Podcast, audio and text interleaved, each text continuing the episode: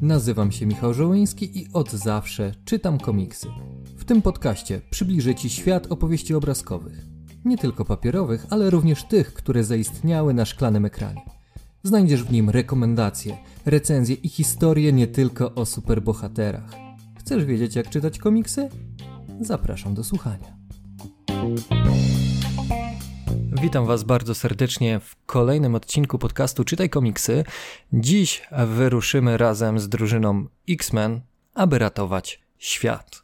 Astonishing X-Men, tom pierwszy i drugi, pierwszy zatytułowany Życie X, drugi Człowiek zwany X, to można powiedzieć dwa zamknięte tomy, w których Charles Soule, znany czytelnikom, chyba głównie z komiksów o niewidomym adwokacie Daredevilu. Co ciekawe, Charles Soule również jest adwokatem, więc czuł zdecydowanie klimat mm, tych komiksów i przy okazji polecam sięgnąć po jego Daredevila, ale wracając do X-Menów. Jakiś czas temu Egmont e, wydał te mm, dwa tomy jako kontynuację pewnych wątków, które mieliśmy e, związane z mutantami. Co prawda, tutaj mamy zupełnie nową drużynę, inny problem, ponieważ e, w tej drużynie mamy staruszka Logana, mamy Gambita, mamy Rogue, Mystique, Psylocke, którą uwielbiam, Bishopa, Archangela i Phantomaxa.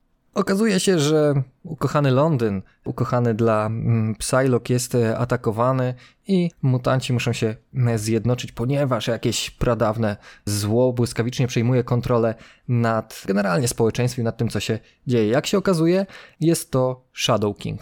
Tak, Shadow King, który w latach 90. był jednym z takich głównych e, wrogów X-Menów, bardziej nazwijmy mentalnym zagrożeniem, ponieważ tworzył on ten swój świat astralny. I część drużyny musi wyruszyć do tego astralnego wymiaru, żeby zmierzyć się z tym przeciwnikiem. I nagle tam trafiają na niespotykanego sojusznika. I jest nim nie kto inny jak mentor X-Menów Charles Xavier.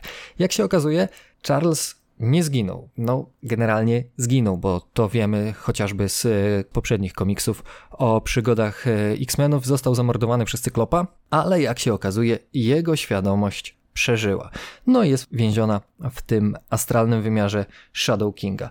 I w tym komiksie przychodzi co do czego, walczymy w astralnym, mamy różnego rodzaju wizje i Charles Soul porywa nas do tego astralnego wymiaru. Każdy z bohaterów jest jak gdyby w, innym, w innej części, ale łączy ich Charles Xavier po to, żeby się wyrwać.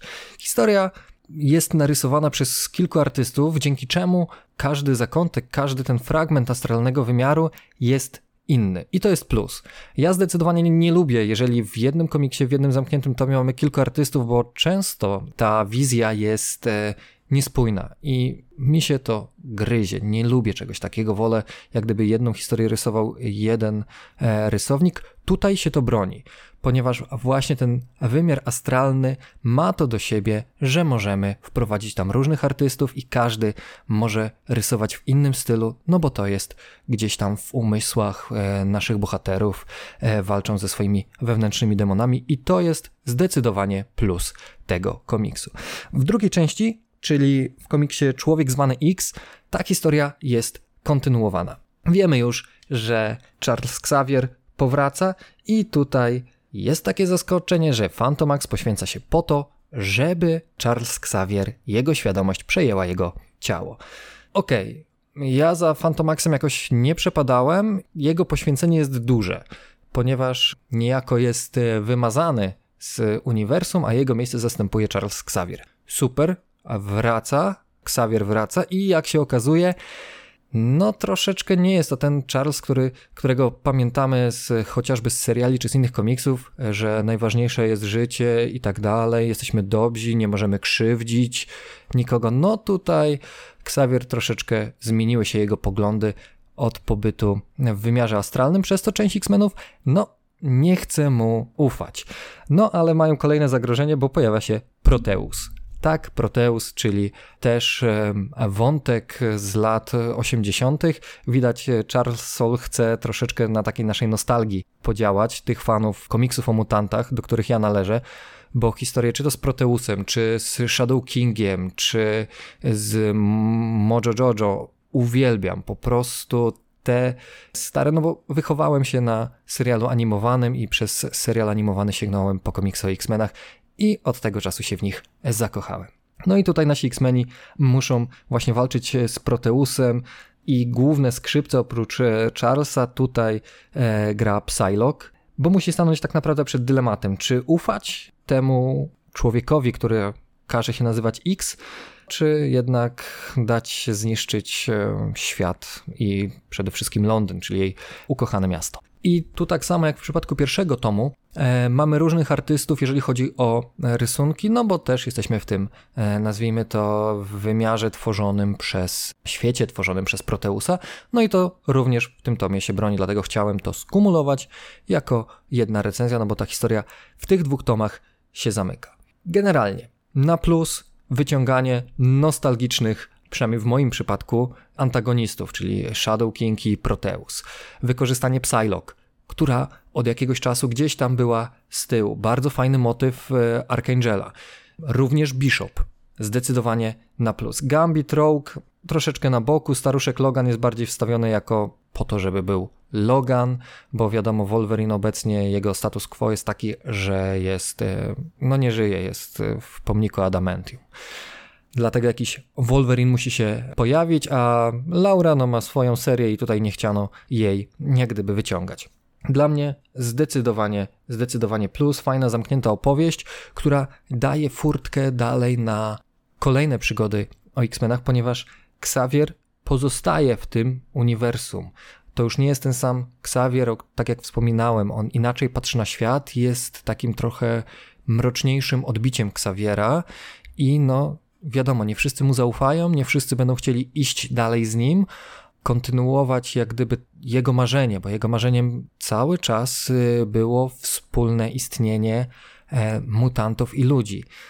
No a tutaj troszeczkę on chce dążyć do tego innymi środkami. No to będzie e, już rozwinięte w kolejnych seriach, które jeszcze nie wyszły w Polsce i zdecydowanie jest to fajny motyw.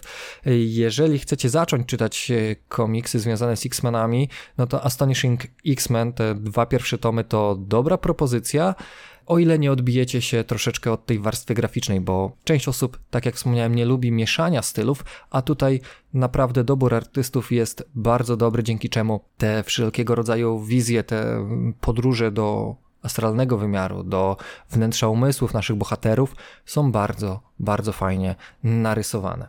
Zdecydowanie również na plus jest wyciągnięcie Psylocke jako głównej bohaterki, która tak naprawdę należy do mm, najsilniejszych telepatów, jeżeli chodzi o, o, o cały świat. I tutaj, jak gdyby jej ranga jest po raz kolejny podwyższona, bo to ona decyduje, co robić dalej, komu ufać i czy tak naprawdę wpuścić do naszego świata Xaviera, nowego Xaviera. Charles Soul bardzo dobrze sobie to poukładał, zrobił historię, która wciąga, ma dużo akcji, ma takiej troszeczkę psychodelicznego klimatu, zwłaszcza tych podróży umysłowych, o których ciągle wspominam. Czyta się to szybko, akcja jest wartka, dynamiczna, również graficznie jest dobrze, ponieważ te sceny statyczne nawet mają w sobie jakąś dynamikę. Jeżeli jesteście fanami komiksów o X-Menach, to jest to dla Was pozycja obowiązkowa. Jeżeli chcecie zacząć podróż do świata mutantów, do świata X-Menów, to Astonishing X-Men, tom pierwszy i drugi, to jest fajny taki począteczek, ponieważ patrząc na plany wydawnicze Egmontu, to jest to dobry moment, żeby zacząć właśnie hmm, historię, ponieważ niebawem dużo będzie się działo i mutanci będą bardzo ważnym elementem tego, co nadchodzi. Jeżeli podobała Wam się recenzja, to zachęcam do subskrybowania kanału, zostawienia komentarza i łapki w górę. I na koniec y, tradycyjnie pytanie: który z X-Menów jest Waszym ulubionym? Pozdrawiam i do usłyszenia.